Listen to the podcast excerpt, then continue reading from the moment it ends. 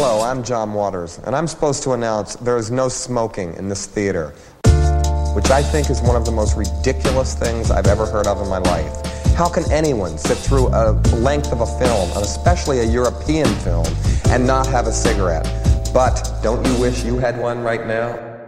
Mm, mm, mm. And I'm telling you, smoke anyway. It gives ushers jobs. And if people didn't smoke, there would be no employment for the youth of today. So once again, no smoking in this theater. Mm.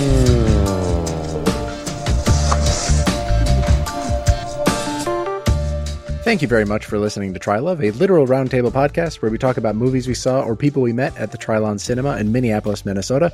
You can find us on Twitter at Trylove Podcast. You can find them on Twitter at Trylon Cinema. My name is Jason Daphnis, and you can find me on Twitter at Nintendoofus. I'm Cody Narvison. You can find me on Twitter at Cody underscore BH. I'm Harry. You can find me at Shiitake Harry. And today we're very excited to be joined by a very special guest. Uh, Sarah Seember Huisken is joining us here uh, from Minneapolis. Uh, welcome, Sarah. Thank you. Thank you for having me. I say from Minneapolis as if all of us aren't sitting in our apartments in Minneapolis right now. Uh, but Sarah, you uh, are a storyboard artist here in Minneapolis, and you have a role with the Cult Film Collective, correct? Yes, I'm the, um, I would say, junior member of the collective. I joined, I think, last year, but um, yeah, I've been involved with that, um, which has been really interesting amid this pandemic, of course. But yeah, mm-hmm. it's it's been wonderful. Uh, and if we can just dig into it for a second, what do you do with the Cult Film Collective, and how does that uh, how does that affect what goes on in the Trylon? Yeah, so we organize quarterly film screenings, uh, obviously on film and um, maybe some lesser known or you know more cult leaning films. So that runs the gamut from I think we did Death Dream. That was before I joined anyway, but we screened Death Dream and Rolling Thunder one year, and then this year we're screening Seventh Seal. So, um, you know, we have uh, an interest in less populist leaning film, but always on film. Film. Great. Well, perfect. It sounds right up the alley of the Trylon and all the programming they get up to. Uh, yeah. So, uh, and I guess I'll take this time to introduce the movie that we're going to be talking about today uh, Son of the White Mare, a 1981 animated Hungarian film based on, I believe, elements of, uh, of Hungarian folklore. Um, I didn't know much about this film going in, uh, but as I understand, Sarah has seen it before. And actually, this was one of the films that was scheduled to show at the Trylon earlier this year, correct? Like April, May, something like that, and got pushed due to the pandemic. Um, and you had said at the time that you were interested in in talking about this movie. Uh, can you dig a little bit into, excuse me, why this one is one that you wanted to talk about so much? Yeah, actually, I had not seen it before. I saw it for the first time on Friday. Oh, really? Um, yeah, or yesterday morning uh, I tried watching it Friday evening, and I I straight up almost had a panic attack. I was just not prepared for how uh, juicy and delicious this movie was. But yeah, I saw it for the first time this weekend, and um, I was more or less just interested in having a conversation about a movie that I had never heard about. Um, and right on. I have never seen really discussed in my circle um, or in the animation scene. So the um, notion that it was going to be discussed and highlighted was wonderful to me because uh, animation, I think, could use a little more love. For sure. We've been, oh. I think, a, a common refrain of us on this show is just at Trylon, play more anime, play more animated stuff. Because Akira was played last year, and I think Kiki's Delivery Service was also Harry. Is that correct? Did, did they ever get um, around showing that? Or yes, yep, that was yep. it was part. That was going to um, be a, um, a, guest screening. Yeah, exactly. Right, yeah. Excellent. Um, so uh, I guess I, I I don't know where I got the idea that you had seen it before, but I'm really excited to get your I guess first blush thoughts on it. Harry and Cody and I just got out of a screening a couple hours ago that John put on for us at the Trylon, uh, and we I guess shout outs to John. Thank you Thank so you, much. John. He's uh he's the realist. Um, and uh, I usually like to take this moment. I mean, it's it's a little hard to synopsize this film, especially since our uh, expert synopsizer is is currently in Chicago. He just moved yesterday, so um, R.I.P. to Aaron. But uh, I guess this film is about a magical white mare who births three sons who are meant to slay uh, three legendary dragons, save three, um, I guess, legendary princess. I keep using the term legendary. Uh, save three legendary princesses and bring order back to the world on a cosmic scale, uh, which is the broadest strokes I'm going to paint because um, this movie moves in some really interesting ways with respect to how it depicts all of the all of its elements of its plot. I guess. Uh, I want to open the floor to. We'll start with Cody. Uh, just like your quick first read on the movie, what you liked, didn't like, and we can dig in from there a little bit more. Sure, definitely. I would even go as far as to say, Jason, that your summation of the movie was legendary. Uh, very well done, um, given what wow. this movie mm. is. Wow. I'm going to edit this. uh, yeah, okay. Um, yeah, uh, and I, I, think we've alluded to this a little bit, and I'm sure it'll come up uh, again, you know, as as we talk. But this movie is generally a big reason why I and presumably so many others go to and treasure the Trylon Cinema. Um, this is yet another, you know, pretty beautifully unique opportunity that we had to seek out uh, and watch uh, a piece of art that'd be otherwise pretty difficult to see.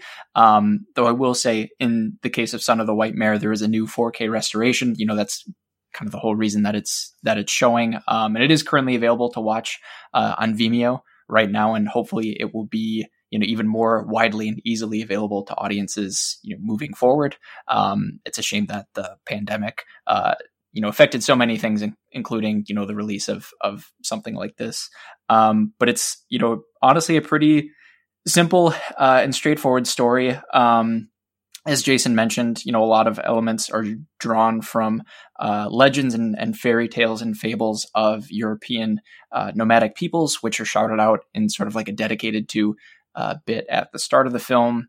Um, uh, I never, you know, I was uh, an- anticipating feeling lost, and I was kind of readying myself for that, just given how ambitious the animation was. You know, it's there's some pretty intricately complex uh, sequences. Um, you know, and uh, I was just you know anticipating the mentally preparing myself for okay, I may not get everything that I need to because this is going to be so different. You know, after seeing the Trylon uh, trailer for this, um, but I never felt that way, um, and that was uh, that was awesome.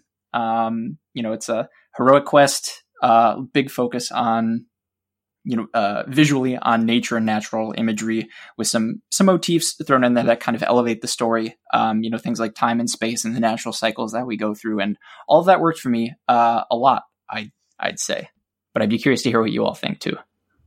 For sure, uh, Harry, give us your give us your, uh, I guess, sure. Quickie. Um, yeah, Cody covered this already, but it's important to shout out that Arbelos Films is doing a 4K restoration of this, um, which was originally slated to um, be seen at the Fantasia International Film Festival, but that was uh, and then it was it was actually supposed to be released theatrically, which is even more, in my mind, pretty unusual and really cool. Um, but then obviously the pandemic happened, and instead it was released on Vimeo.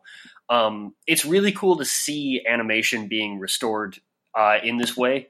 Um, I really hope we get to see more of it, particularly. Um, I haven't seen a lot of European animation, right, outside of like um, Fantastic Planet and some of the other um, obvious ones, right? Like there, there's a history of Japanese animation and of Western animation, but outside of that, it's really tough to find um, a lot of really exciting, especially feature length animated um, material like this. And so each one of these that we get to see is, is like such a treasure.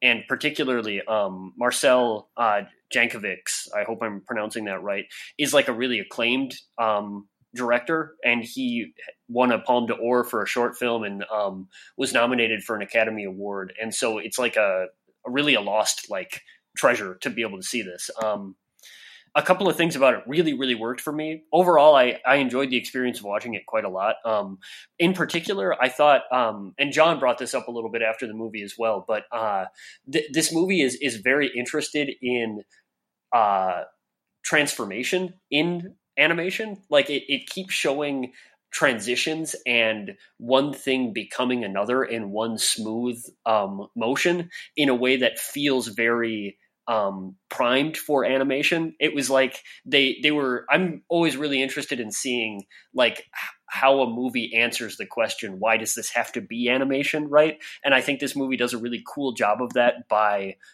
being kaleidoscopic in the sense that everything that you're seeing in the frame is changing all the time. Um, in particular, the that first retelling when the white mare tells her son the story was really striking for that. Um, the way that things shifted and perspective was changing constantly, such that something would be a face and then it would be um, an animal or then it would be a, a, castle. And you got the sense of the shifting of time forward or backward through that, as well as um, the shifting of people. And that sort of central idea about about change and transformation sort of persists thematically throughout the story, um, which is really really cool. Um, and then also, uh, Cody, like you had said. Um, just like it was funny how I was so ready and readily understood that these were this was mythic storytelling just by that little shout out at the beginning of the movie that said this is dedicated to Hunnic and Avaric and uh, Hungarian legends. I immediately sort of was in a headspace to be like, okay, this is like watching um, creation myth, right? And that made so much of what was happening on screen make a lot more sense to me in in a way that felt very um, exciting and comfortable even though the you know like even the things that normally i, I might be critical of like the repetition uh, repetition in myth makes so much sense that it was much easier and, and more pleasurable to um, swallow in that way. Uh, and you know the three brothers the three princesses like it the the whole idea of mythic cycles in this movie particularly with transformation um, really worked for it i think. And so this felt very complete to me um, and it's it's surprising that I hadn't heard about it before, given how um, masterful it feels. I guess um, that's what I think. For sure, I uh, I have a hard time believing that like somewhere along the line I didn't at least hear about this movie and just kind of forgot about it. Maybe, um, Sarah, as as an artist and as somebody who is excited to see this movie, what what was your uh, I guess what are your top level thoughts? Yeah, um, well, not to lead with like the most extreme high um, of my thoughts. Do it. Do it. Um, this is probably one of the best movies I've seen in years. Um, Hell yeah! I'm I I am excited to. I, I hope they release this on Blu-ray or something because um, I want I want to be able to watch it all the time and constantly. It was very moving and just visually just such a breath of fresh air. Uh, I, I, I just I don't really know what to say aside from that. It's it's um, it's everything I want in animation. It's expressive. It's colorful.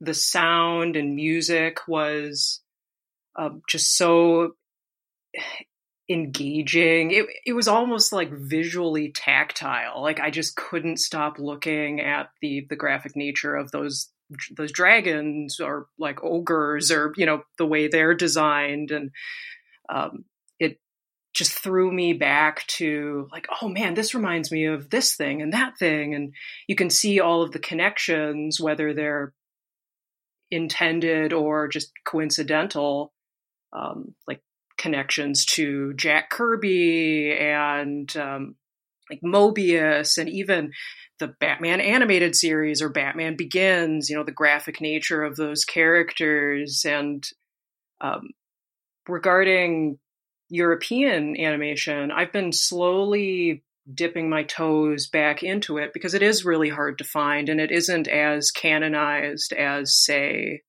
um, you know the the Disney classics or some of your beloved anime classics. And every time I dip my toes back in, I'm I'm just so pleased. it it was such a wonderful, wonderful experience, and I I just had two kind of tiny little petty nitpicks, which are technical nit- nitpicks, but yeah, I I need to watch this movie immediately. I need to make everyone watch it. I, I was talking to my partner, like, oh, I need you to watch this so we can talk about it immediately. It was just, to me, that's the pinnacle of awesome film is something you want to watch immediately as soon as it's done, or you wish it could have lasted forever, or you want to share it with someone immediately. Oh, I, I just am in love with this movie. Yeah, I, I, I think I know exactly what you mean by that sort of like how European animation in general, and particularly this movie, I think uh, is not quite as you use the term canonized uh, as you know your your Ghiblis and your Disney's and your you know other huge studios. Um, and I think that contributed to my perception of the movie too, where there's that sort of almost mythical, intangible quality of like this movie hasn't been legally available anyway for 40 years and not ever in the United States. Whatever, you know, whatever audiences have seen it here, it's like they are the sort of underground, the the, the pirates, the people getting it, uh, you know, spreading it through through the underground, I suppose. Um, that definitely contributed to how I uh, perceived the movie. It's it's easy to let that go with this new um, 4K restoration because it does just look so incredible and sound so incredibly good. It seems almost completely modern in a lot of ways. Um, the only way you can tell is because like it's a style that you're not that you're not seeing today. Um, I really quite enjoy this movie. I think that it uh, its its animation style and sort of what it does with like rhyming visuals throughout um, and how it goes from very simple to very complex very quickly. And like like harry said it never really stops moving. There's always something going on.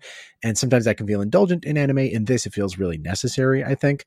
Um, it was mostly i think like a straightforward fable but occasionally it dropped in really funny or fun moments uh, which i think uh, at least Harry and Cody, because I was sitting next to you guys while we were watching it and just sort of like sharing chuckles, moments that it felt like if this isn't due to localization, the filmmakers knew exactly what they were doing, what response they wanted to elicit in that moment. Um, I just because I feel like it's, it's maybe a good place to start talking about how we'll talk about this movie. Uh, Sarah, how are you going to get people to watch this movie? Uh, what are you going to tell them about it? How are you going to sell them on it?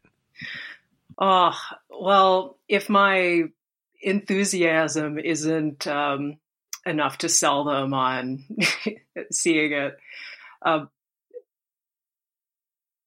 usually, I don't know, it really depends on who I'm trying to, or uh, suggesting the movie to. If they're really into animation, um, indicating that, hey, this is a part of animation history. And even though it's something we've never heard about or seen before. It isn't as um, readily available or wasn't as readily available. Uh, the influence is, or, or, even if it's just from that region or coincidental, the influence is something that we interact with and see kind of everywhere, like with Jack Kirby. I mean, for me, it's kind of obvious. Like holy crap, like this is reminding me of Jack Kirby right now. The color, the the way that um, characters are posed and positioned, the way they interact with each other, and of course, that's you know one of the foundations of comics, superhero comics. Um, Moebius, who is a huge um, like European comics artist, um, whose influence is also seen um, even in anime and um, you know stuff like heavy metal um, you know the as problematic as heavy metal can be uh, you know the influence of that carries over into modern animation now too. And to see something that it isn't a super well it is a superhero kind of it's a mythological superhero but it isn't a cape and cowl hero so to speak but to see something so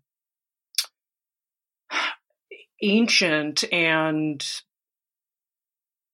beloved and we even see that towards the end the like juxtaposition of this ancient myth um, um, against i interpret it as like buildings and structures uh, tree oh, shakers yeah. mm-hmm. looking right. down on a city the idea that this um, this ancient being or this ancient um, story has presence and meaning in a modern world.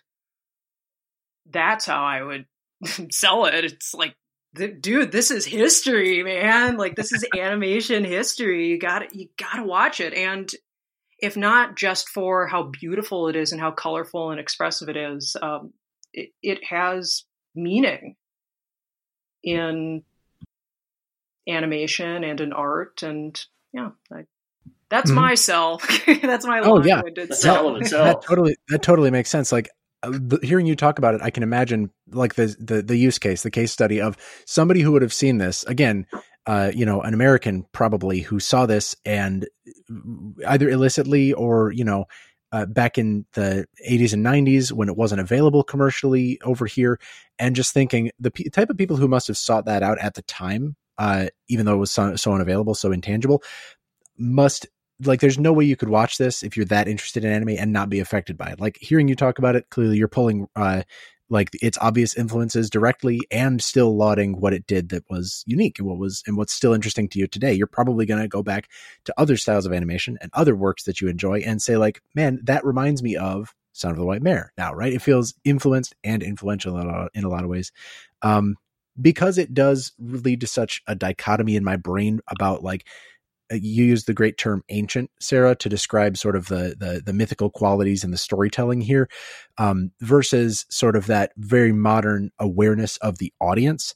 Uh, cody it seemed like you might have had something to say when i brought up the like fun and funny moments that coursed throughout this movie and how they were almost positioned i won't say in contrast but in many ways complementary to the more straightforward like storytelling and folklore ish vibes uh, did you did you get the same feeling i did yeah, definitely. Um, and you know, we've at various points talked about kind of the expectations we had of this movie coming in, or maybe rather our lack of expectations. And with this being, you know, I, again, going back to like the the 4K release trailer that the Trylon showed, I I think uh, on one of the various levels I was taking everything in, I sort of thought to myself, it'd be really easy for uh, Jankovics and and company to take themselves so seriously with you know this this uh, stern heroic quest. Um, and i i wasn't banking on it being so fun.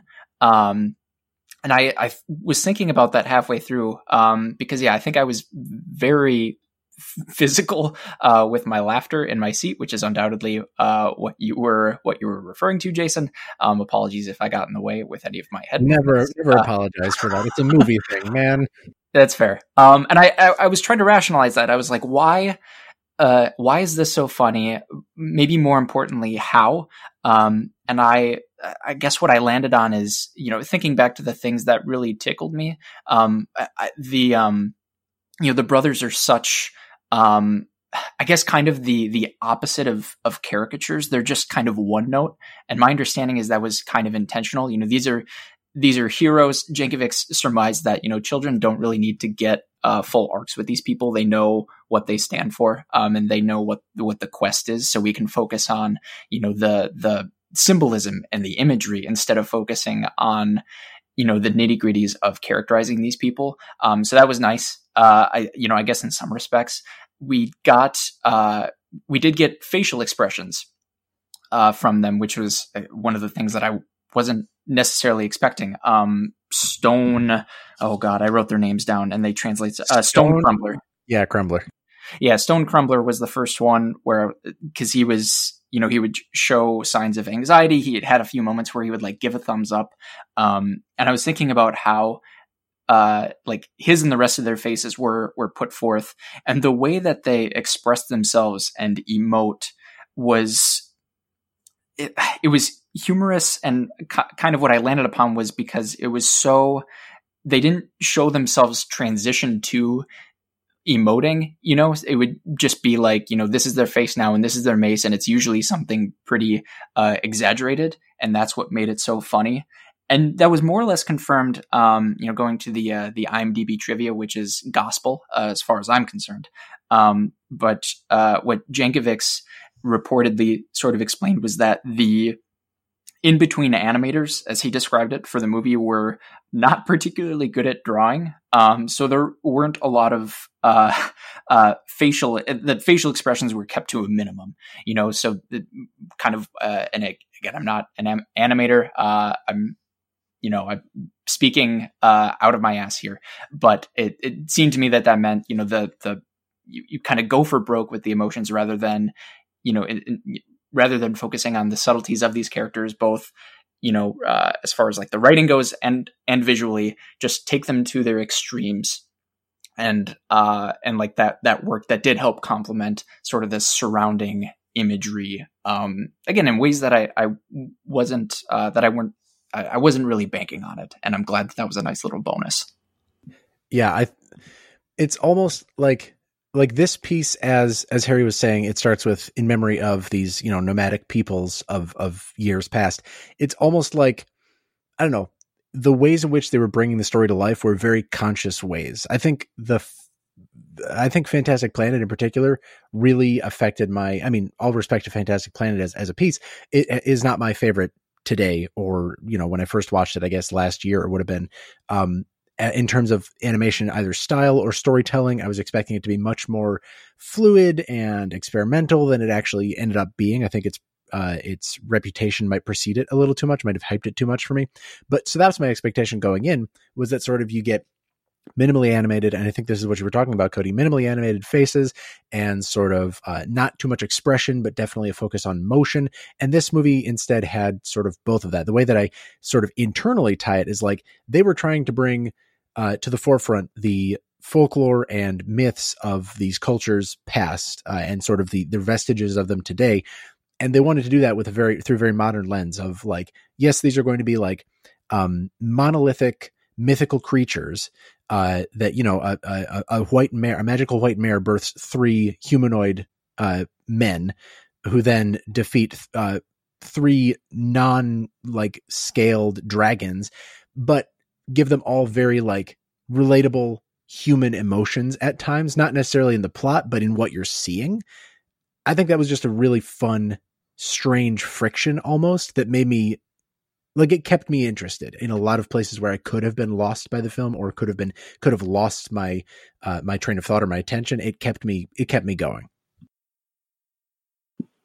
Um, okay, yeah, I have a bunch of thoughts. I'll try to get through quickly. Um, first of all, I think tension is is exactly the right word, um, Jason, for that. It's it's uh, it's incongruous or at least um, upsetting expectations, right? I think that's why it's funny. Like, I think the funniest moment that I can remember is when Tree Shaker reaches down to Stone Crumbler and says, "Put her there, brother," uh, which was just again like you said, maybe localization, but like it was just a very funny um, it's very funny to see these mytho uh, poet characters acting um, as very human people. Stone Crumbler's literally just a source of comedic um, relief throughout the movie, which is not expected. Maybe particularly because, like you said, Fantastic Planet for for how good it, it is and can be. Um, it's also very arch and very serious. Um, and I feel that ironically, a lot of these big uh, feature length entertainment um, animation experimentations often have that reputation as something that's very capital S serious, and so to see comedic um, and and particularly a modern um, sort of uh, deconstructive um, or or I should say fourth wall breaking type of humor applied here, um, kind of like in um, the the beginning of uh, Belladonna of Sadness a little bit, um, although it mostly dispenses with that by the end. Uh, was was interesting, um, definitely, and and I think that the humor comes from that uh, that expectation upset. Um, the other thing was that Sarah said something I really liked about this movie's status as history. And I think that the humor actually kind of has something to do with that, like you had said, Jason. This is a movie, in my mind, as I think about it more and more, that's really interested in its position in history. It might even be interested in providing a place for the myths that we um, that it's depicting, the way Sarah said, and bringing them forward into um, contemporary times to demonstrate that there's still a place for that type of thinking. Maybe even making the claim that animation is the place for something like that, or that animation and animated storytelling is a, a contemporary vector that is sort of um, parallel to what the original sort of mythic storytelling was in an interesting way. Um, that that positioning is really fascinating to me because this movie is also so interested. It seems like in its position in animated history. Um, I think uh, Sarah, you had said that like, and I felt this way too. Although I'm not as educated as you are, obviously, um, so I couldn't point to particular references. But um, every time as I was watching this, every five minutes or something, I was like, oh, like that's what that's from. Like, I, I feel like I'm constantly going to be looking at every animated movie I watch going forward differently because I'll be I'll be seeing places where Son of White Mare uh, influenced it. And so to to think of that and to think about how Son of White Mare is is itself interested in positioning itself within history and in bringing history forward is really interesting. Like this is a it's a movie that's that's um, you can see why it was restored because it's like it's a piece of like it's a touchstone I think uh, in a really like um, obvious way, which is really really cool to see.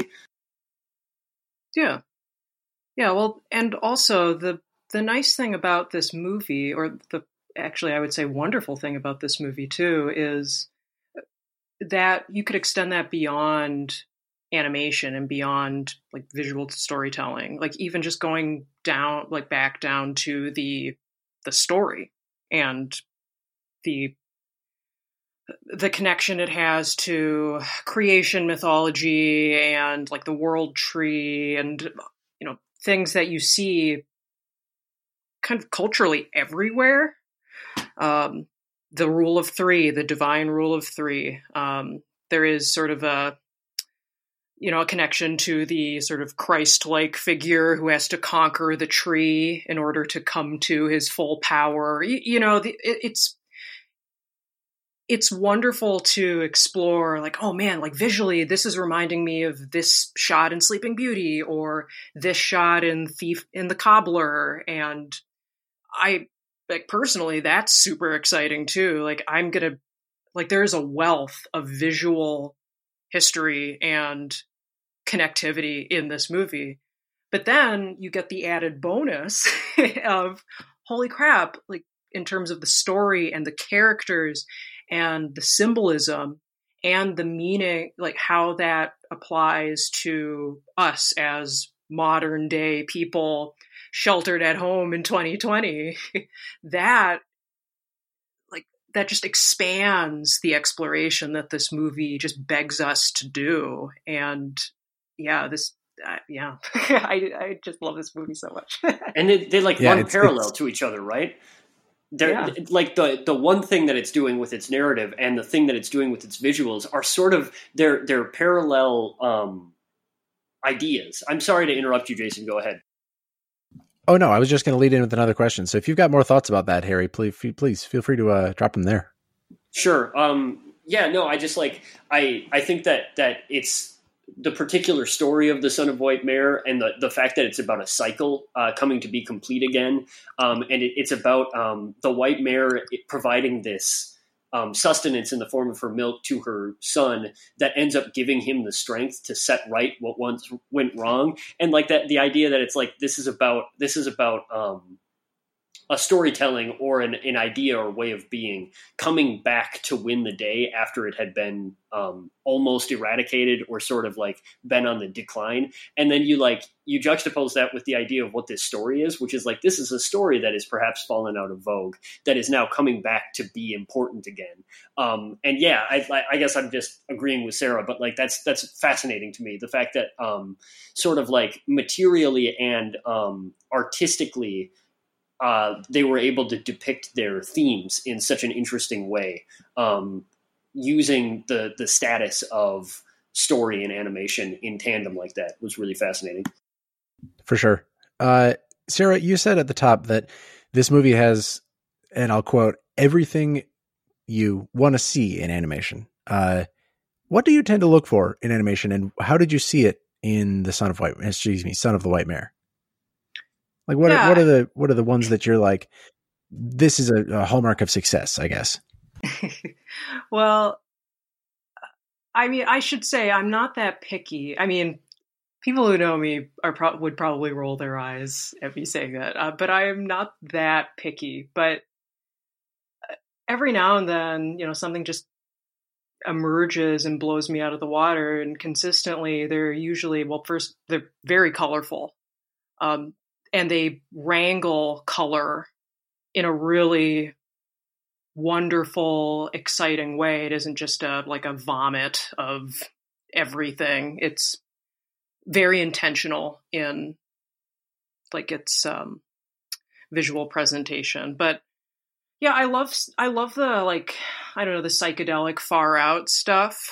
Uh, like visually, which is why I, I love Moebius and I love Jack Kirby and I have a love hate, but oftentimes love relationship with heavy metal is I just I love the weird spiritual weirdness that comes from taking myth and legend and trying to articulate it visually and not trying to articulate it literally if that makes any sense like when um, tree shaker is battling the second dragon it's like an ogre made of guns and cannons.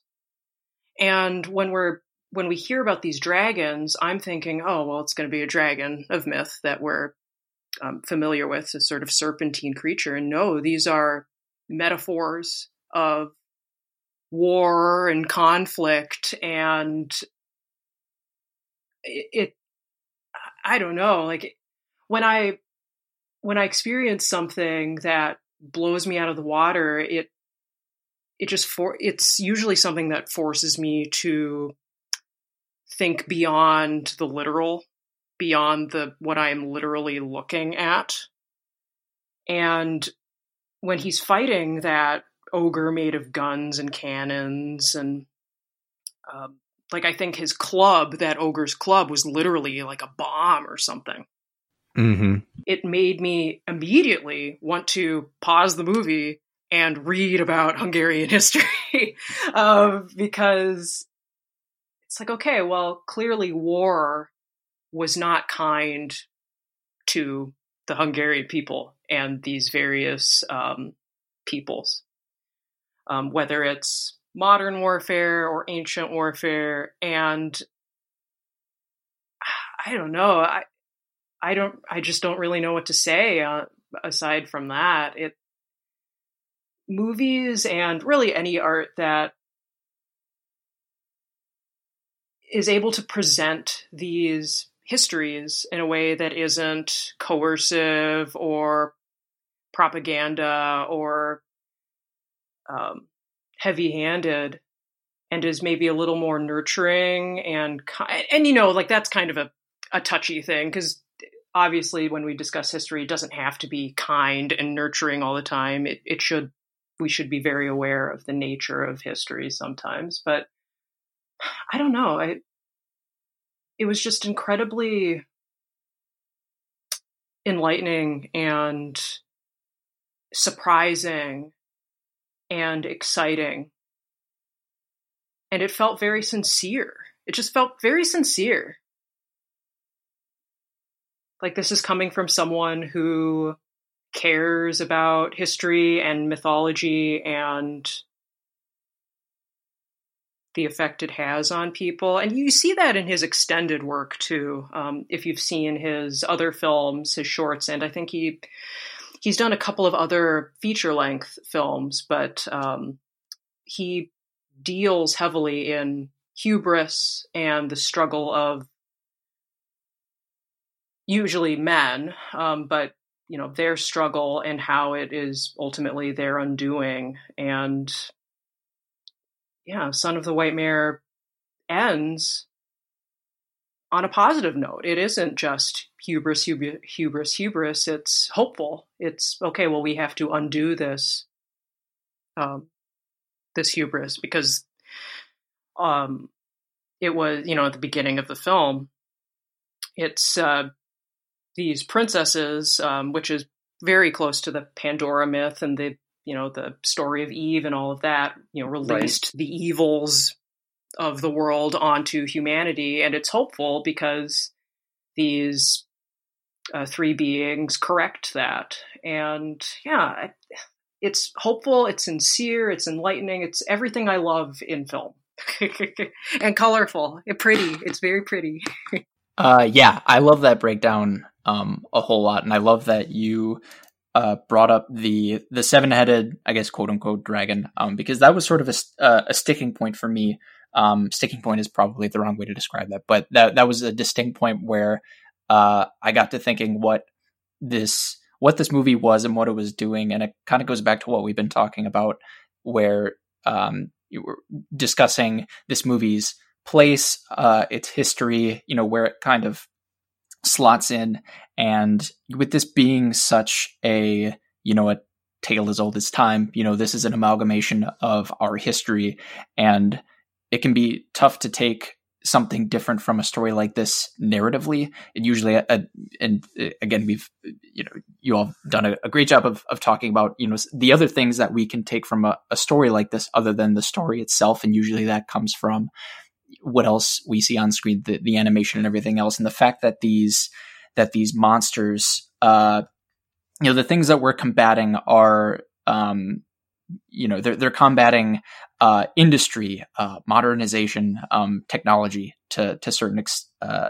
certain extents, and um, the things that uh, Jankovics, um, the the scenes that he treasured the most coming from or coming out of this process were you know the the times in uh, I, uh, one of them was I, I, think that last sort of shot where um, Tree Shaker is is walking and he's towering over uh, this modern city and and there's there's smog everywhere and it, it's this this final note that is very hopeful and it's also you know um, you know not necessarily we're we're not coming to the conclusion that we've defeated um, you know this this uh, idea of modernization that the movie has put forth, but rather the fact that it will like it will always be here. You know, this is a, a, a classic myth being told in in 1981. There's a, a certain uh, element of reality that uh, has worked its way into this that I, I think really works. And and uh, Jankovics uh, apparently had made this movie with the intent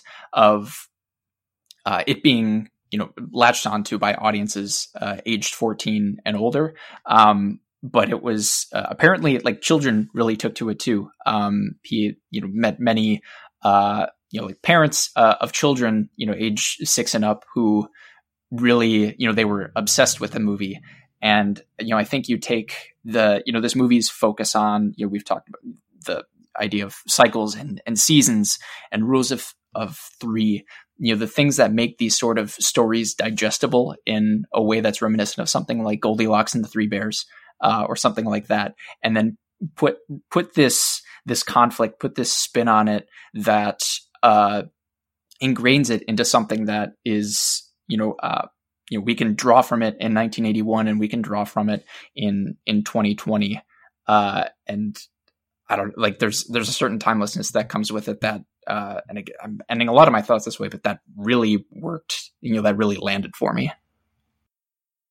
Yeah, it uh, it really distinctly reminded me of like reading Beowulf or like uh, um, Gawain and the Green Knight or something in college, or like Gilgamesh, where like you would read like every encounter would be like its own like sub story chapter within this giant uh, mythic storytelling, and like you would you would spend hours like like analyzing uh, what every individual element of that myth meant, right? Like like the fact that the ogre was made out of guns would be huge.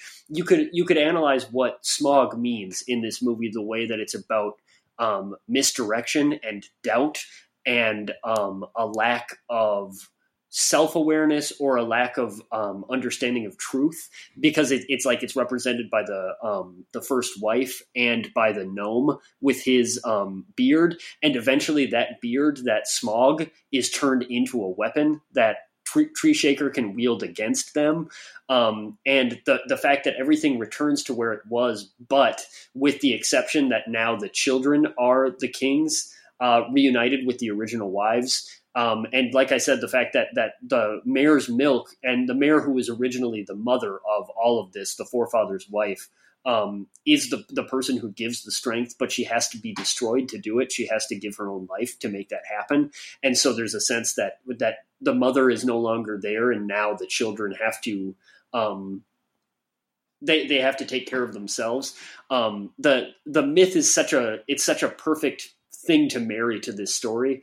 Um, it it uh, to to Sarah's point, like I got me thinking, like I wanted to I wanted to break down every scene where it was like, okay, what does it mean that the gnomes eating this cauldron on their bellies now? Like, what did, what does that represent? Like that it's a symbolically rich story, even though it feels um, simultaneously very accessible. I think, right? Like I don't, I didn't feel like I was lost or like I was missing something. I feel like I came away with a, a full and deep understanding of what this movie was doing, and I think that it would be ripe for uh, close reading in the same way that that um, classic mythological stories would be, right? Where you could talk about what the dragon at the end of Beowulf is forever, right?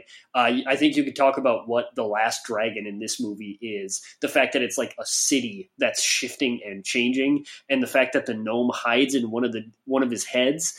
Um, or you could talk about what the rope means, right? Like there, it's it's fascinating that there's so much um, rich symbolism that seems sort of reawakened from what I have to presume are actual myths of Hungarian folklore, and um, it's there's something really like like beautiful and um, like uh, re- restorative about the fact that that he looked to these ancient myths um, for this inspiration.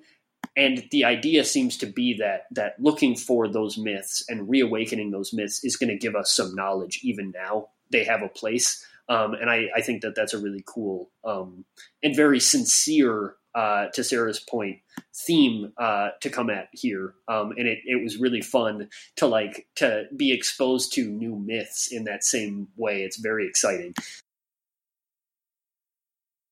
Yeah, I I, I agree completely, and I think we should also bring in the um, the theme of nature as well, um, because with the you know, with the theme of industrialization and, of course, the smog, you know, pollution. This movie was made in the early 80s, so production would have been late 70s probably. And I'm sure they were very aware of, um, you know, pollution and um, the effect we have on the natural world and the, like, even.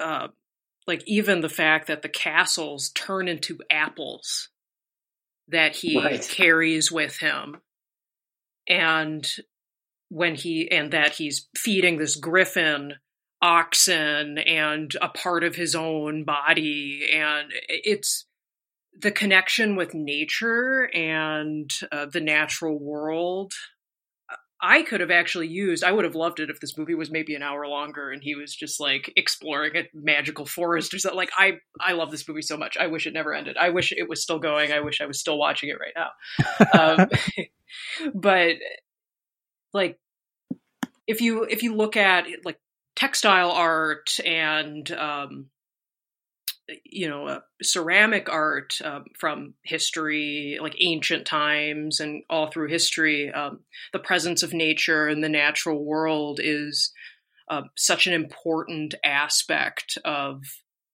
uh, it visually, but also like theme thematically and metaphorically. So even when we think about like the Bible, like the apple, you, you know, like these these seemingly small things in the natural world have such power and pertinence. And the idea that a castle could be an apple. I, I feel like I sound like a, like just absolutely absurd right now, but it makes so much sense. um, the idea that when uh, like the natural world is this beautiful, wonderful thing worth treasuring and um, preserving, and the castle that is also an apple. And I think when they expand, they almost look like halved peaches or apples, where the seed or where, where the hard seed would be, and say a peach is where the, the castle is nestled. Right. Um, and of course, there's also um, sort of a, a, a sexual aspect to all of this too. You know, the seed and the the sort of visual representation of uh, the where the seed would go. Like it's very um, like vaginal and purposefully, I'm sure. Um, but yeah, it's again, there's just so much to explore in this movie. It, it just boggles the mind how um, how much splendor there is in this movie to explore and um, discuss. But yeah, the natural world, um, big part. Yeah, I this has maybe the it's it's a, a piss take on phallic imagery, right? Where like he the tree shaker when he gets the sword, he sheathes it between his legs so that it literally is like yeah. the most obvious phallic, which is hilarious because like like swords are always a phallic symbol, right? And so like it's super funny that that they're willing to have fun with even um, symbolism. Yeah, it's uh I don't mean to take the mic away from Sarah, but that led to a lot of the like un- maybe unintentionally funny moments too. Um, I want to I want to give the mic back to you, Sarah, because I feel like you're going to have more to say about this than I will. Yeah, I I mean this movie is not shy about um, just showing uh, an ogre's balls. you know, it's right. Uh, uh, I was so hoping you'd bring that up.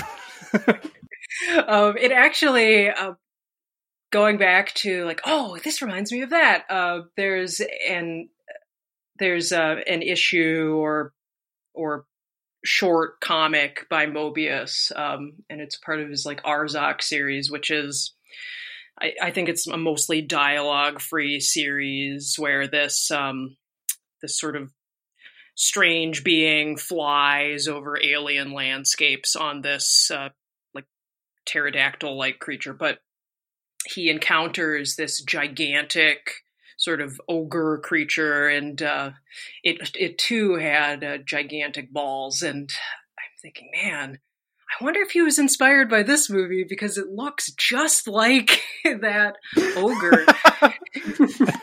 I recognize those balls. those balls, but it was, um, yeah, like the the sword, which is definitely purposeful. I, am sure he was very aware that you know the sword represents the penis, literally, um, in this movie. Um, just like how I'm sure the apples or peaches represent, you know, they represent the princesses. Um, and, right, and they're the wellspring of the castle, right? So yeah. there's some birth imagery there.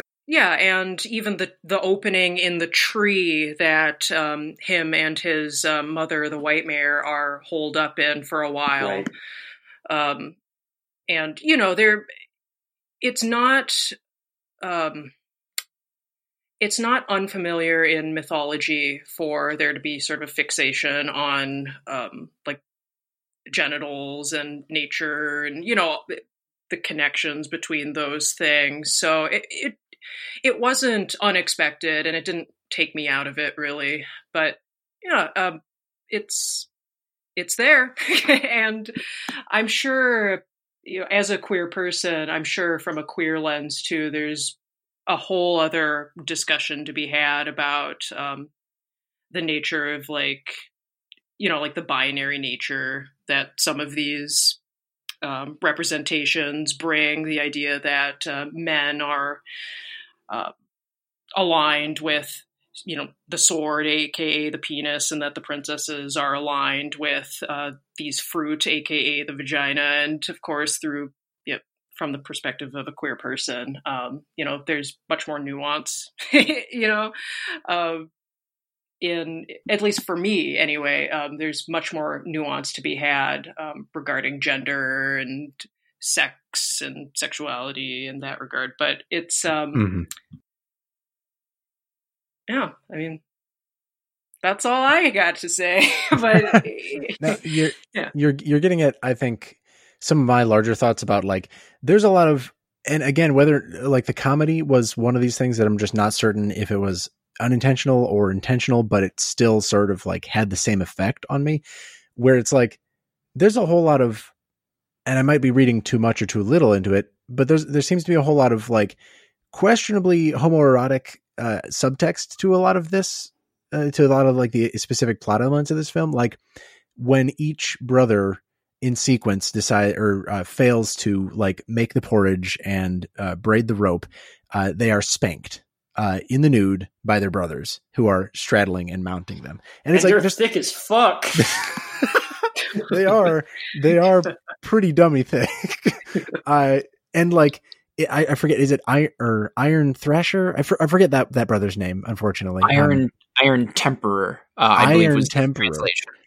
Okay, yeah. uh, so Iron Temperer just has his cheeks out all the time. Like he's not wearing, he's just wearing his like blacksmith's cape sort of thing. I, I don't know. There's a whole lot that feels, and it's sort of almost serving two masters, where it's like you would imagine that children who were told this story, just like you know how uh, ancient Greek myth is just full of uh, like normalized hetero- homosexuality and uh, a, like a lot of uh, sexual uh, like you know parables, I guess. You imagine that this was told to children in these uh, cultures that it's intending to like honor and represent uh, directly as as we've seen it here, where it's like elements of sexuality course through the story because they're part of life because they're part of uh, sort of like you know for, for, for most for many people existence you know like it, it's a it's part of the natural world quote unquote. Uh, whether or not that's like an accurate worldview to have it is something that feels that feels like it has some fidelity to that uh to to those cultures that have come and gone, I guess, to the way that this story might have been told in the in the first place. Uh, but you're right; it is just sort of coursing with uh, and I would love to. Uh, unfortunately, there's very little writing about this movie that I've found. I'm, I'm, sure that there are retrospectives, and there's sort of with the release now, there's going to be a whole lot of like new critical appraisal of it, and I'm just going to really enjoy seeing how people start to think about it and how like a more diverse group of writers and critics seems to come it seems to approach it because it, I feel like it. I think we all are in agreement that it's sort of ripe for that kind of lens. Uh, but just even top level. It's not something that you can miss. It's not like often super subtext. It's just easy sometimes to laugh at how left field some of it comes through. Um, I I enjoyed it. It was it's like it adds a lot of color to the movie. I just don't I can't I couldn't parse in my head whether like this is intentionally trying to honor a like a way that the story might have been told or like the text quote unquote like the ur text of this story or if it's like a slight modernization and a wink at the audience sort of thing. You know what I mean? Um, yeah, I, uh, go ahead, Sarah. Oh, okay. Yeah. Um, I, yeah, with, with a lot of myth, and I'm no historian, so I am uh, treading as carefully and thoughtfully as I can here. But um, to my knowledge, um, when we're talking about peoples who were eventually kind of um, eventually colonized by the Christians, um, I think a lot of that nuance or the potential for that nuance um, has been by design kind of erased. Um, especially what we would what we would consider like kind of quote unquote modern Christianity. Um, because in lots of myths, um, ancient myths, there is potential for queer theory to come in and really um, you know, chew on some stuff and um, create conversations that I don't think we really see um, today. So even with like North Norse mythology, um, there's, to my knowledge, especially with like Loki, um, there's like a queer element there, um, and with this, uh, it was very obvious to me that there was a, a very homoerotic aspect to uh, these men, yeah, straddling each other and spanking each other, and really looking forward to, okay, well, you know, the gnome with the beard as long as a hoe is going to eat all the porridge, and then we get our chance to uh, spank you. Um, and yeah, I I agree with you one hundred percent. I cannot wait for um, people to get their hands on this film and discuss and really chew on these aspects and yeah, like maybe inject a little more modern um, theory into, well, okay, well, what what did this mean historically and what does this mean now too? Yeah.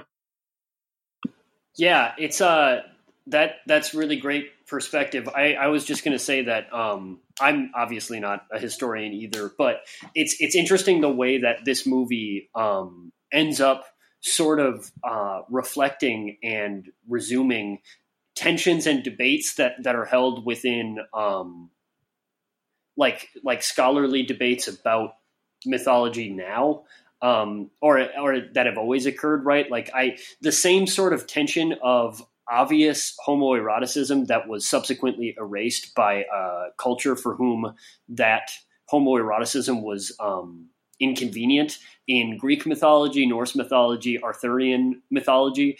Um, basically, all mythologies are, are completely ripe with um, homoeroticism, uh, in part because like gender is symbolic in myth as everything is symbolic and so it doesn't make sense to have non uh, homoerotic myths I, in my opinion that may be uh, stepping too far but um but it's it's interesting how like uh like homoeroticism has always been so obvious in myth and it's always been erased. And so it's it's fascinating to see it here as it is frustrating to see how gender binaries are so conventionally expressed uh, maybe for the purposes of mythological storytelling but in frustrating ways nonetheless right? Like there's some misogyny here uh, as there's misogyny in the eve story or the pandora story.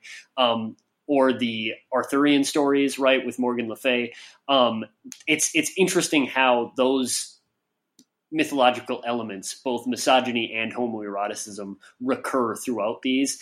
Um, I think that that the industrialization that this movie introduces gives all of those a really weird and interesting new um, facet in the idea that that this this traditional person, uh, tree shaker, who is who is literally weaned on the stories of his people is saving women from industrialization is interesting maybe problematic uh, but maybe just fascinating to think about right?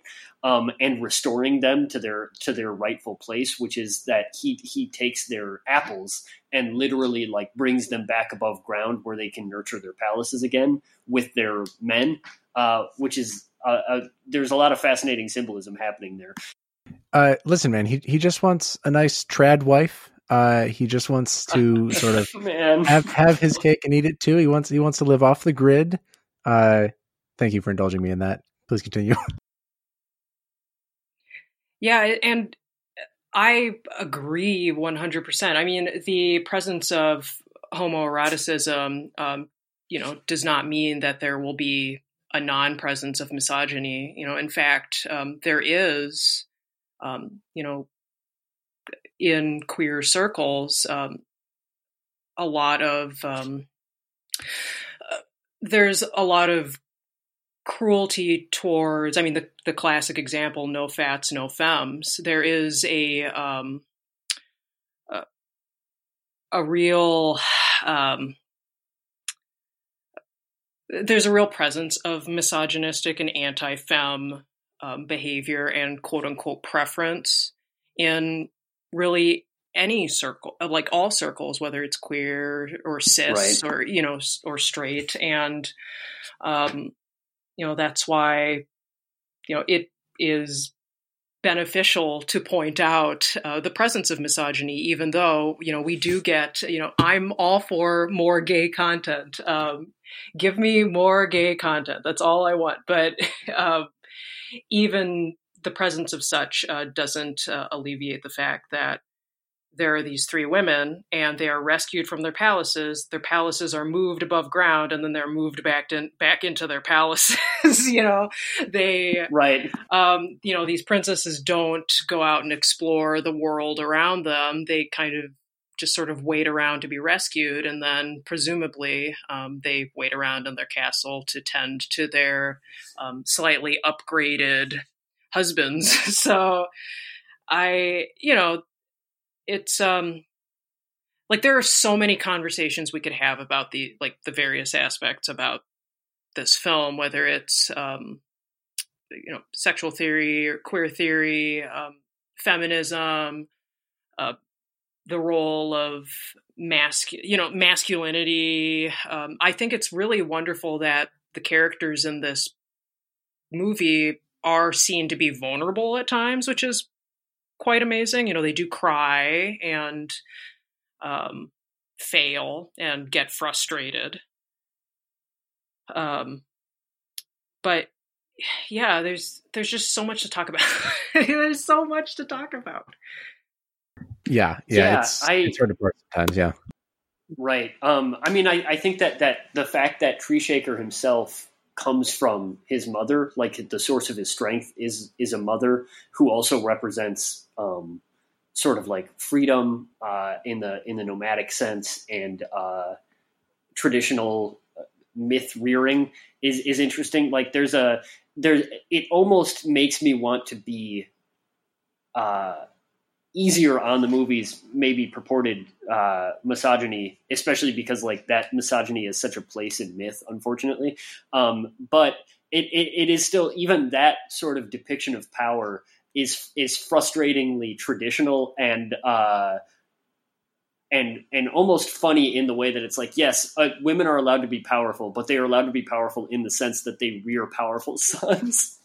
uh, but uh, again, like like this is that's a very famous uh, mythological uh, touch point that that recurs throughout a lot of these stories. Yeah, and also Tree Shaker is able to deal the fatal blow to the uh, twelve-headed dragon. That's right. Because he, you know, he's weakened, and the princess helps him lift the sword.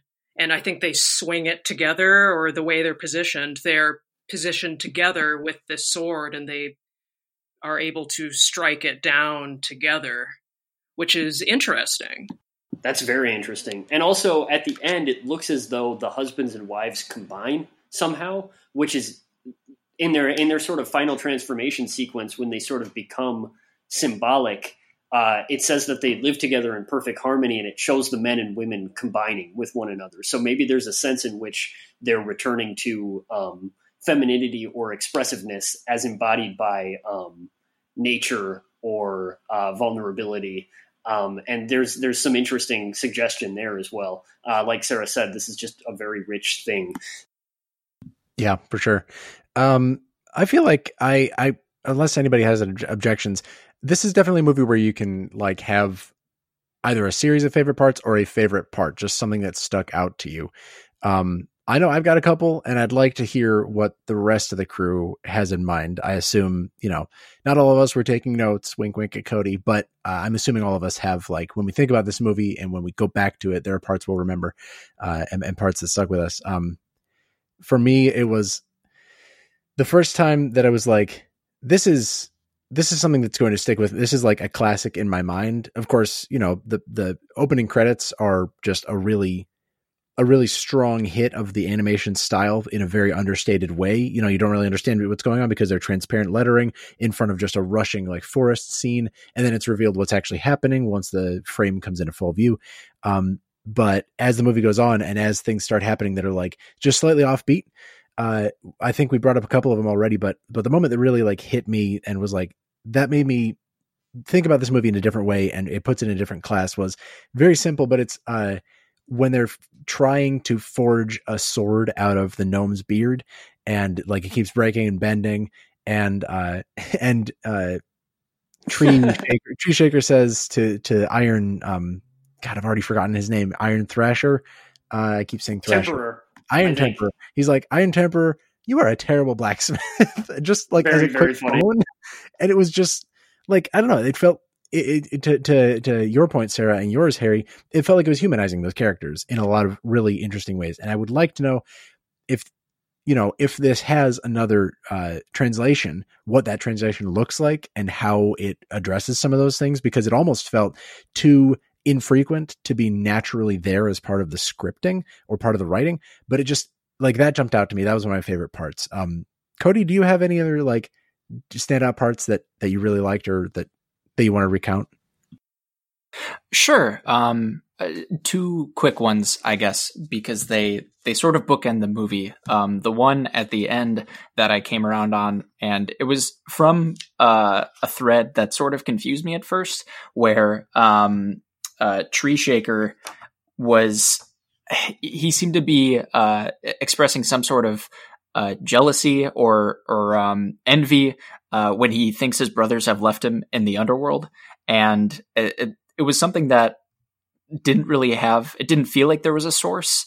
Um but and I, I guess I can you can kind of chalk it up to I guess his arc. You know it, it is an arc of uh mostly success and him just getting stronger and better uh in combat um, and the sort. Um, but then it, it, comes around to it, and he has that breakdown um, that was brought up earlier. You know, the fact that these characters, these heroes, do uh, fail and they do feel feelings, and he just breaks down. Um, you know, he uh, Tree Shaker has earned the power of humility, uh, and he's he profusely apologizes. um, that was uh, I, I liked that a ton, and I liked um, our it just it's not a specific moment necessarily, but the opening few sequences where we're being regaled uh, the story of this uh, godly family. Um, and the sound design, you know, and this is, you know, a, a credit to seeing it in an environment like the Trylon. Um, there's you know the warbling of the of the soundtrack coupled with the the naturalistic sound effects uh, that that um that cropped up as well. Um, there were cricket noises as well, um, and I was like, "Wow, this man! Seeing this in a in a theater is is amazing. This restoration is phenomenal." But then I realized that it must have just been crickets hanging out outside of the theater door. Um, so shout out to the Trylon for bringing in wait, wait, uh, some additional natural elements. You think so? I I noticed I, that. I, I, was like, I think so. that must be in the movie because it didn't happen. were, there, were there crickets in your version of the movie? I don't remember crickets. Those might have been just for us. I can. I think the then, nice thing about renting it is I can, as soon as we're done recording, I'm going to go to that scene and find. It'll be like the um the urban legend of uh, Wizard of Oz. This yeah, oh, did you did you did you hear the crickets? Well, legend has it that if you hear the crickets or whatever, uh, yeah, hey, it was probably a cricket in the theater. release the cricket cut. I demand you release the cricket cut. yes, the cricket cut, and then we can finally, finally kick off the White Mare cinematic universe.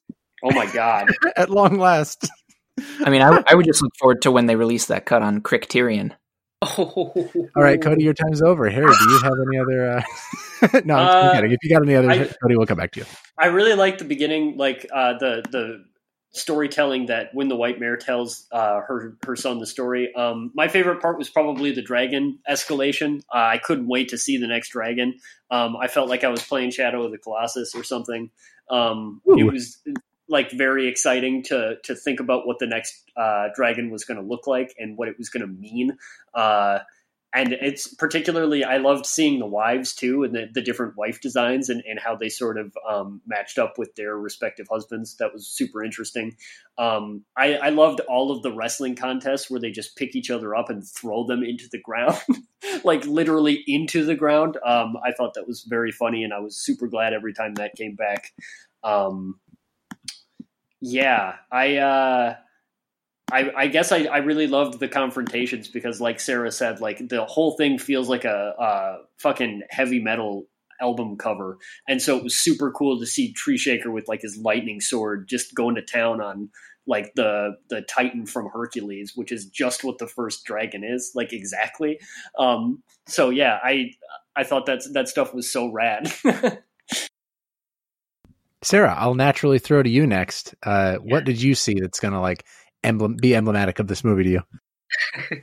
uh, well, the character design, uh, specifically of the three dragons. That first dragon, the three headed one, the way its face illuminated as it entered the castle, when it like vomited onto Tree Shaker yeah. and uh, got bigger as it was eating, and um, all the way down to the was it the was it the gun like the machine one that like kind of uh, like scooped all of the yeah, it scooped all the food into its like garbage disposal mouth or whatever. it, it, was awesome. Uh, the way that those characters spoke, um, like the city, the 12 headed uh, city dragon at the end, and um, it almost looked like something out of Tron. Um, it almost looked like the MCP or whatever, where like holy shit, yeah, totally. Each um, like tower recites a word, and it's very oh, I, I just I could go on and on and on about just those three characters and how rich they are. And when they're fighting, the fights with those characters are awesome. Like when the 12 uh, headed dragon mirrors the princess and they're both walking towards yeah. him. Like, oh, which one could it possibly be? It's, oh, I, even now i'm just like i've got the biggest grin on my face because thinking about them is just making me think of like tron and even like zelda and like all of these things i love and i never even thought um like thinking about the connection they have to this movie is just so wonderful and exciting and i can't wait to uh, make more connections uh, also a tiny thing, a tiny thing I loved in this movie, which is probably one of my also little nitpicks, and it made me chuckle a bit. When he's shouting at the castles to stop spinning, he sounds like Homer Simpson. And I was incredibly pleased that he did it three times because each time it was like it sounded like Homer yelling at Flanders or something. It was it just like, man, he sounds exactly like Homer Simpson. And I love That's it. amazing. Ah! Stop spinning or I'll destroy you. Totally imagine Homer saying that. Yeah. Yeah. He got, he got him, when he got vomited on, he was like, Go! oh man, that vomit thing was awesome. It's and, so cool. Yeah. And apparently the sound design in this movie, I think it was um, reconstructed in the um, remaster so, huh. yeah, it, so there's an added intentionality to that because it's like, okay, well, we want to honor, and uh, at least that's, I did a little bit of reading on this remaster or this restoration, and I think that's what um, what they said they did. It was either the sound or the music, but if it's if that's true for the sound, then you know you have that. Okay, well, we want to honor the intent, but we also want the sound to sound really juicy and crispy and amazing. And whoever was responsible for that vomit sound, oh, it was amazing. They nailed it.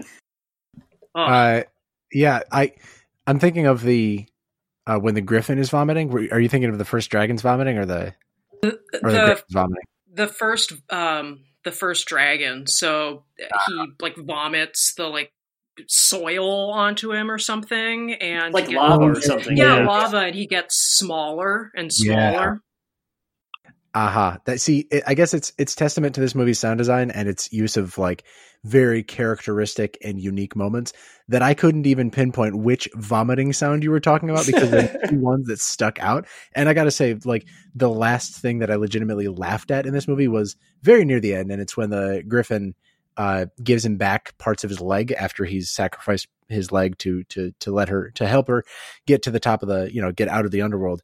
And it's just like this this god awful ah sound that she just lets out like a very human sounding sound. They didn't do anything to make it sound like a bird or or a griffin uh throwing up. It was it was very God, it was so fucking funny. I just it was very funny, and also like you're you're thinking to yourself like a moment before it happens, like wait, the Griffin said he's going to give back the legs, but like he needed that for strength, so like wouldn't the legs be sort of digested? And like just as in your mind you're getting to the word digested, he spits out these gross like chunks, and it's like oh well, there it is. Uh, yeah, Man, and the uh, Griffin even says, "Hey, what was that last thing you fed me? It tasted so good." Like at first, I thought, "Oh crap, is he gonna have to fight this Griffin because now the Griffin yeah. is like addicted to like man flesh?" It's so exactly. What, what, was that thing you fed me? It tasted so good, man. If I knew that your kind tasted so great, oh man, like that part was awesome. Griffin.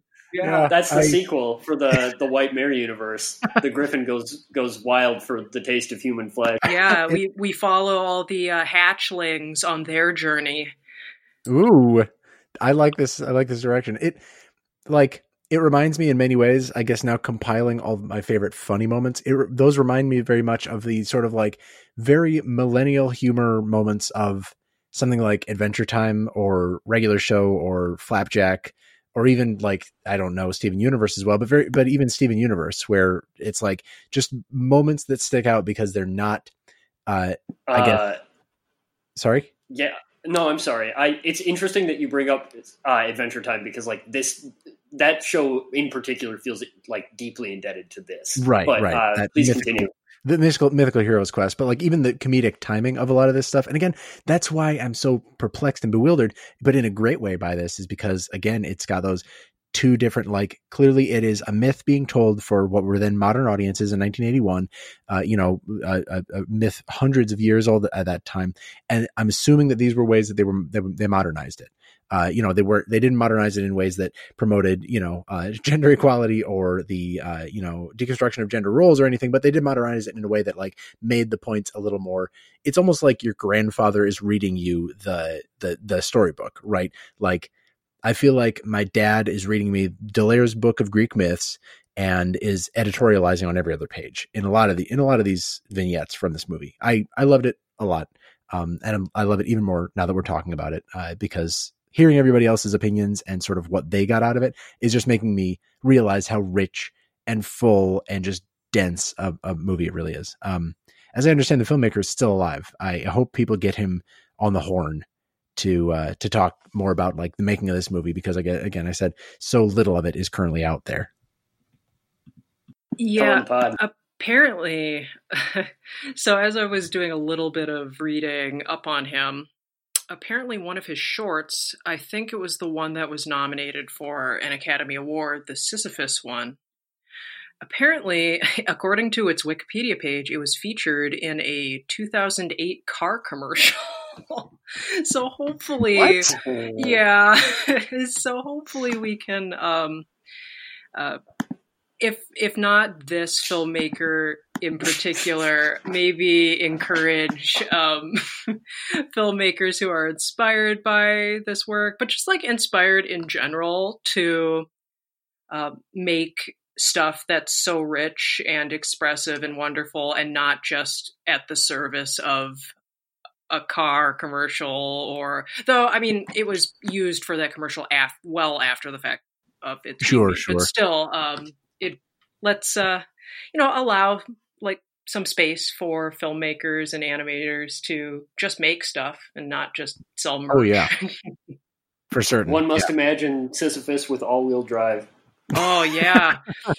oh yeah, like you can imagine like the gri- he instead of riding the griffin, he's just riding like a Volkswagen or something and he's sure. feeding oxen and wine to this Volkswagen. He's, he's At one point, uh, Stone Smasher's like, "Well, wait a minute, though. That those that hill looks steep. I don't know if we'll be able to make it." And he's like, "Don't worry. This Volkswagen suspension will easily, yeah, forge me a better sword. You're terrible at forging swords, and it comes back down from the cosmos, and it's just a like a Ford F one fifty." Jesus Christ. Well, I feel like we've reached the natural uh natural finale of a lot of our talking points. Um before we toss to our final segment, uh I I want to give one more shot. Anybody's remaining thoughts, any remaining notes? I feel like I've covered a lot of what made this movie distinctive to me and why I'm really going to want to get back to it as soon as possible. Um but I want to leave the door open before we get to our to our final segment. To anybody else's last thoughts? Um I think it's it's in some ways it's it's political, it's historical without being didactic in any sense. Um, it's environmentally aware. Um, it's fascinated by animation history and storytelling history, and in many ways, um, colonial history and the history of imperialism and what that erases, as Sarah alluded to, um, and what it looks like to um, reappropriate those stories and myths and bring them to a modern age.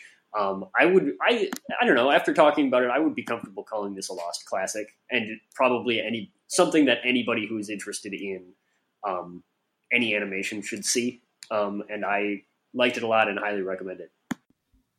Great. Well, uh, I think Harry, you and I have some introducing to do of our final That's segment. true, we do. Um, and It's we a like- segment called It's a segment called. Sorry, Cody's Cody's Noties.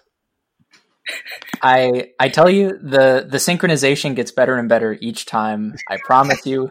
Uh, love it I've been you, uh, sassy about it in the past. We're within like a second now. We're like usually more A full not the- second. yeah. Um, yeah, no, thank you for that as always. Um, this movie uh, inspired uh, two different categories of noties. I hope that's okay. Uh, one of them will be more didactic in nature, and one of them uh, following that will be uh, very interactive. Uh, I promise you. So I'll get the didactic stuff out of the way first. Um, you know, we've we've talked about a lot uh, today regarding Son of the White Mare. Um, a Lost Classic feels apt, and you know, we're talking about how this movie and its themes uh, kind of find their way into uh, present day uh, conventions. Um, so, with that, I want to introduce um, a new attempt at uh, a segment uh, that I will call Six Degrees of Goofy Movie. And so, the idea behind shit. this. Yeah, the idea behind this is, um, you know, we're we're talking about Lost Classics. Goofy movie definitely fits the bill. Uh, favorite movie of the pod, I would even uh, go as far to say. Um, so, six degrees of separation, six degrees of Kevin Bacon, uh, et cetera, et cetera. Uh, the same idea holds here. Um, trying to map these two movies together using six or fewer connections. And I will say, uh, I get spoiler alert. I came into this expecting a fairly uphill climb, but thankfully, um, or maybe unthankfully, this journey wasn't too strenuous. Um, so we start with the son of the white, uh, son of the white mare, rather, uh, the 1981 release movie directed by Marcell uh, Jankovics, who has been shouted out uh, on this episode, rightfully so. Um, it was brought up he is still alive, um, and that is true. He's a sprightly, I believe, 70, uh, 78 years old, um, and we have uh, him to thank in this case for building more than his fair share of this bridge. Um, White Mare reportedly got the attention of an American animation historian named Charles Solomon, who then convinced uh, the Disney Corporation uh, to hire Jankovics for their proposed film uh, titled at the time Kingdom of the Sun, and that was intended to be an animated musical epic. And over time, it gradually transformed into what we know today as the uh, 2000's The Emperor's New Groove. Uh, so Holy Jankovics, Shit. Jankovics was in the art department uh, for The Emperor's New Groove. Uh, apparently, most, apparently, mostly to fund his own planned projects, which go off King. Um, that rules, uh, and he did make some projects after that. Um, none of which I know a lot about. Um, reached the end of my expertise in that expertise in that regard. But um, it's it's uh, again not a strenuous journey. I did consider weaving uh, together a web of overla- overlapping and intersecting careers of various Disney artists because they seem to have uh, their hands in the same cookie jars, uh, so to speak. But it seemed better to take the most efficient path possible, um, as one would want to do on a quest. Uh, so I did come away with two paths. Um, it wouldn't shock me in the slightest if there were others that I just missed.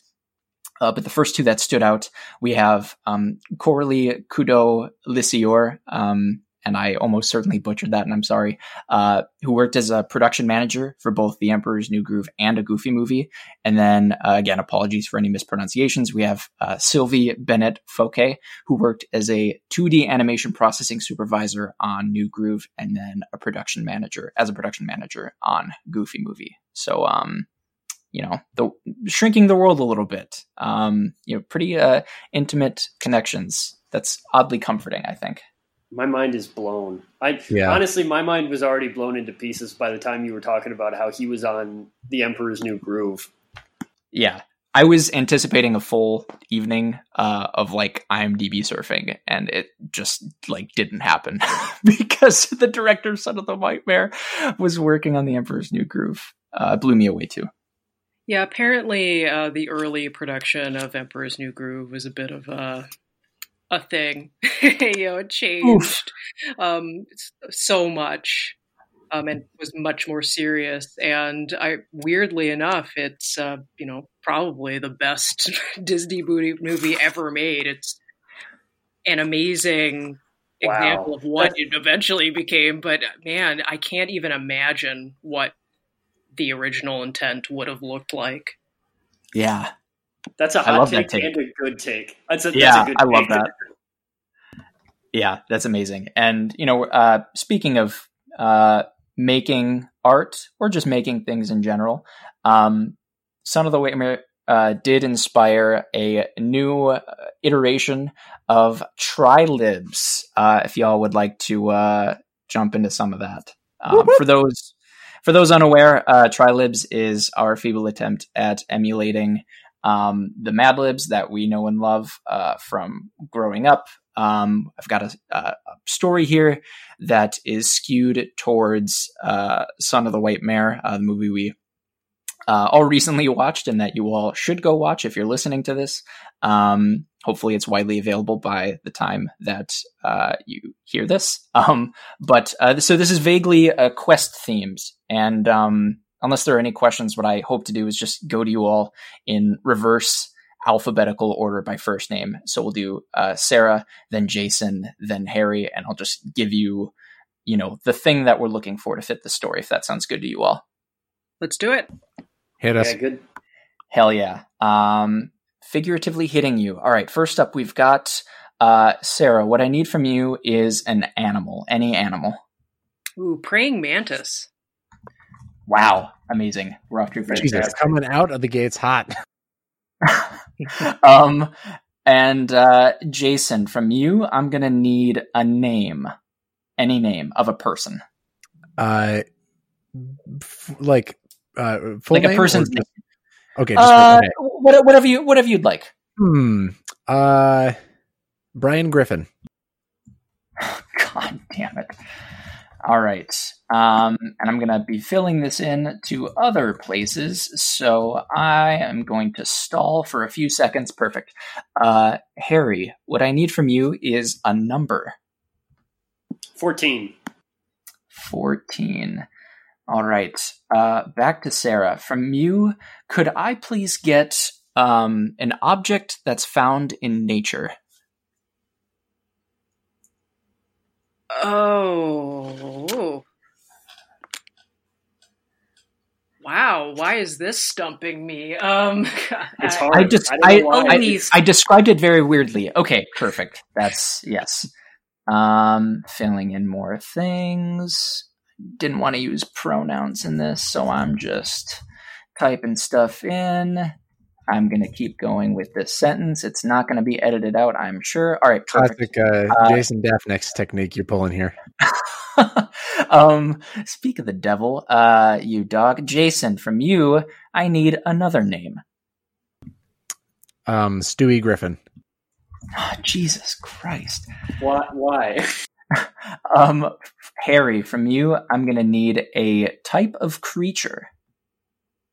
I can't do praying mantis. We already did praying mantis. Oh, Uh, man. Whatever you'd like. Jersey Jersey Devil. Whoa. Ooh, nice. All right. Um, let's see. All right. Sarah, from you, I'm going to need a weapon. The pen, Excellent. For it is mightier than the sword. Absolutely.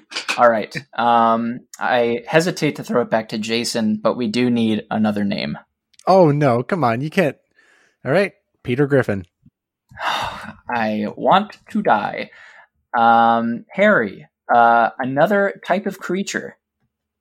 um, we'll go with uh, the Loch Ness monster Nessie this time. Jesus, we got Stewie, we got I'm Brian, we got Peter, I don't know. and and we, and we got the Jersey Devil and Nessie, and a pen. Jesus. Um, from Sarah, uh, from Sarah, I will need from you uh, a skill, a type of skill. Ooh, um, iron tempering. Very appropriate. All Yeah. right. Um, Jason, I think you uh, got this one last time, but from you, uh, I'm going to need the name of a movie. Ooh, uh, John Wick Chapter Two. Excellent. Um, now it is Harry's turn to present a name. Uh, Do it, do it, do it, do it, do it. Archduke Franz Ferdinand. Is You still with us, Harry? Oh, did I did I cut out? Yeah, very, very, very briefly. Yeah. Oh, well, I said uh, Archduke Franz Ferdinand. Archduke Franz Ferdinand. I need to pick up their new album. Um, let's see here. All right, filling in more names. I'm not making this awkward for anybody, especially not myself. Yeah, when you bring it All up right. and mention how you're not making it awkward. That's the best way to not make it awkward. That's yeah, that's why I said at it. Uh, um, s- I believe we're back to Sarah. I need from you a number. Aw. Two. Excellent. Um, and then from Jason, I'm gonna need a body part. Literally. Ooh. Ooh, uh, my leg. I knew it. My leg. Oh, my leg. A delicious Uh, griffin griffin feeding leg. we have fun. Um, filling in more names. Um, man, this is really shaping up. Uh, and this is a bit of a, a bit of a longer one. Um, apologize for that.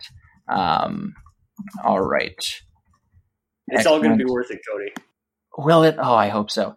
Um, oh boy, who are we at now? I'm keeping very good track of this. Uh, we're at Harry, I believe. Yep. Yeah, I think so. Harry, from you, I'm gonna need a type of relative. Great aunt. Great aunt. Excellent.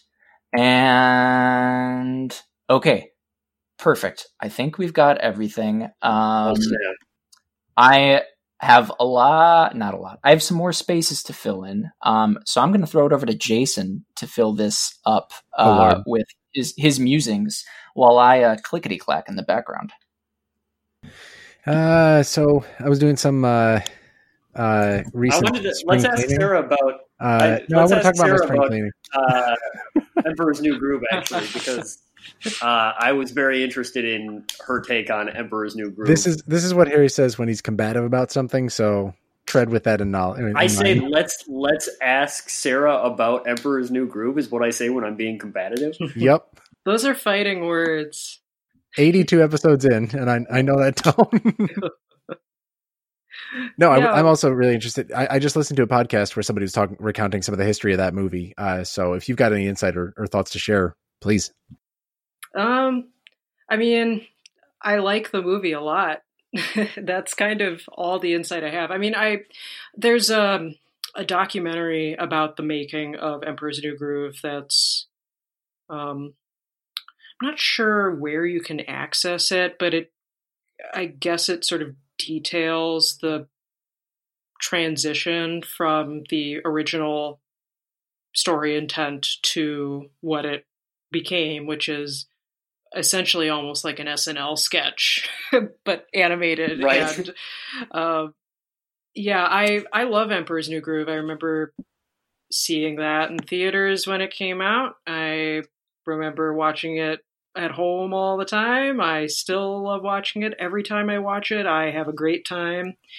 It is uh, Eartha Kitt is the greatest Oh my God. casting decision It's- of all time. Who like yeah, I would murder to get Eartha Kitt on a project.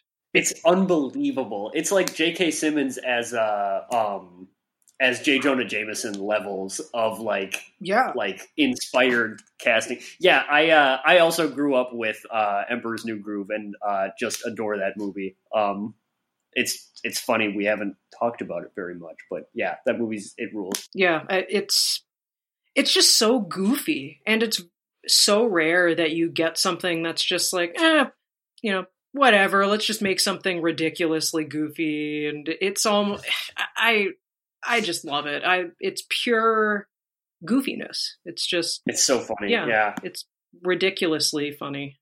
Still ridiculously funny. I mean, how old is it now? It must be nearing Oh, man. 20. 20, 20 Yeah. years. Yeah, I think this is the this year would be the 20th anniversary. Oh wow! Shout outs. Yeah, shout out to the Emperor's New Groove. Happy 20th Oh my anniversary, Emperor's New Groove. This uh, episode was just to commemorate the Emperor's New Groove. That's right. That's Low we're gonna call it. Emperor's New Groove featuring Son of the White Mare. Coming out of the Disney Vault this summer, Emperor or streamable on Disney Plus right now, Emperor's New Groove. yeah, I wonder what happens to the Disney Vault yeah. now that Disney Plus is a thing. It's just it's a look but don't touch scenario right now. Um, I what what would happen? What would happen though if we like if we hard pivoted to being Disney Plus stands? Like I can't, I don't have it. I won't, I won't get it. But like, what if? What do you think it would do? How would it change us? Well, well, I mean, goofy goofy movies on it. It can't be all bad. Oh, that's true.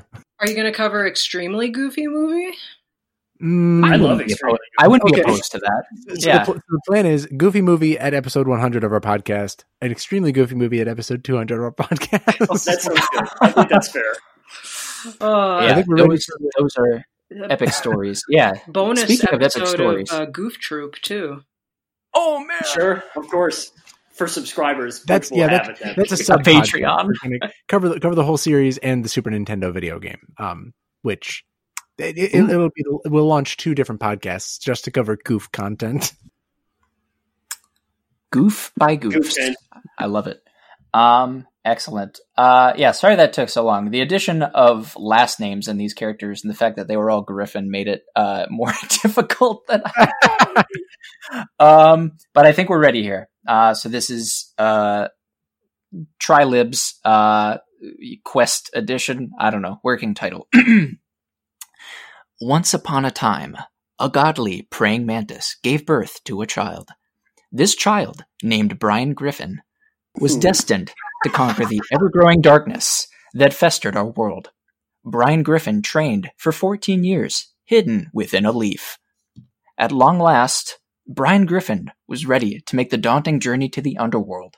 Along the way, Brian Griffin was joined by two companions Stewie Griffin, a Jersey Devil who favored the pen, and Peter Griffin, a Loch Ness monster who is skilled at iron tempering. Together, they vanquished countless enemies. They even defeated the cast of the movie John Wick Chapter 2 in combat. Holy shit, that's Whoa. no easy feat. Yeah. Very impressive, by you the way. Common. Uh, you beat Common? You really beat Common? Yeah, that's that feat is uncommon. Uh, at long last, they stood at the foot of the throne of the nefarious Archduke Franz Ferdinand, Lord of the Underworld. Archduke Franz Ferdinand had two heads and twice the amount of legs. Brian Griffin and Archduke Franz Ferdinand, that is a borderline mouthful in a good way, uh, clashed their swords against one another. Staring deeply into Brian Griffin's eyes, Archduke Franz Ferdinand trembled, voice breaking. Archduke Franz Ferdinand said, No, it can't be. Brian Griffin? It's me, your great aunt. They embraced. Archduke Franz Ferdinand vowed to help restore balance to the world from that day forward. Together, Brian Griffin, Stewie Griffin, Peter Griffin, and Archduke Franz Ferdinand all watched John Wick Chapter 2. The four of them were bummed that the cast had been slaughtered, for now there could be no sequels, uh, which we, it turns out is false. Um, John Wick Chapter 3. Uh, and they lived happily ever after. The end. Wow. Aww, yeah. What a twist. I really thought for a minute that was going to be a story about how the Griffin family started World War One. that would be that would be too true to life for comfort, and I didn't want to go down that path. Uh, so oh, I sidestepped right. it. That's the alt history novel we're all waiting for. Yeah, I think that's that's uh, Tarantino's next film, right? YA authors. The script leaked online. I think you're right. Oh uh, yeah. All right. Well, thank you so much, Cody, for bringing a little bit of brightness to the end of every episode. Um, thank you so much, Sarah, for uh, joining us. I'm so glad we could land you for this podcast. We hope you'll come back again, um, if and when uh, John and the crew decides to put on their big people pants and uh, and play more damn anime at the Trylon. Uh, I know that now is probably a bad time to ask, but but but they should. Um, there's a lot that's that's really worth it, uh, and I'm not even a person who works in that. So thank you again, Sarah, for being on uh, and for sharing all of your uh, artist storyboarder wisdom. Um, and uh, and I hope we can coax you back on here sometime soon. Yeah, anytime. I will try to wrangle some more uh, cartoons onto the Trylon screen just so I can uh, join you, uh, wonderful Hell people, yeah. again. Excellent. we love yeah. calling in favors.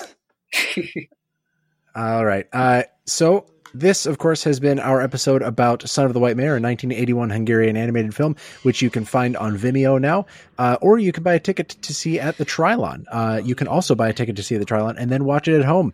Uh, best of every world. Uh, support the Trylon. If you do happen to go to the Trylon, wear a fucking mask. Uh, be responsible. They have a lot of rules for a reason.